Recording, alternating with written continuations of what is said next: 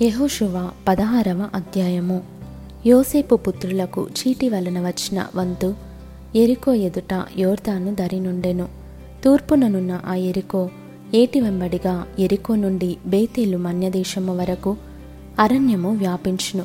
అది బేతేలు నుండి లూజు వరకు పోయి అతారోతు అర్కీయుల సరిహద్దు వరకు సాగి క్రింది బేత్ హోరోను వరకును గెజేరు వరకును పడమటి వైపుగా ఎప్లతీయుల సరిహద్దు వరకు వ్యాపించెను.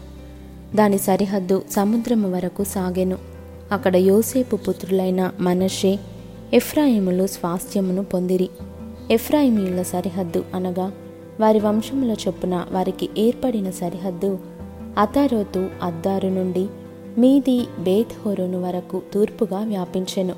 వారి సరిహద్దు మిక్మెతాతునొద్దనున్న సముద్రము వరకు పశ్చిమోత్తరముగా వ్యాపించి ఆ సరిహద్దు తానాత్ షీలోను వరకు తూర్పు వైపుగా చుట్టూ తిరిగి యానుహ వరకు తూర్పున దాని దాటి యానుహ నుండి అతారోతు వరకును నారాతా వరకును ఎరికోకు తగిలి యోర్దాను నొద్ద తుదముట్టెను.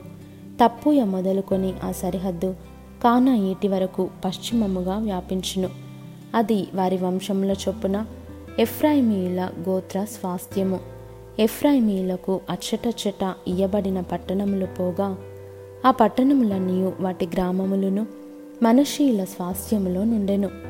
అయితే గెజేరులో నివసించిన కణనీయుల దేశమును వారు స్వాధీనపరచుకొనలేదు. నేటి వరకు ఆ కణానీయులు ఎఫ్రాయిమీయుల మధ్య నివసించుచు పన్నుకట్టు దాసులై ఉన్నారు.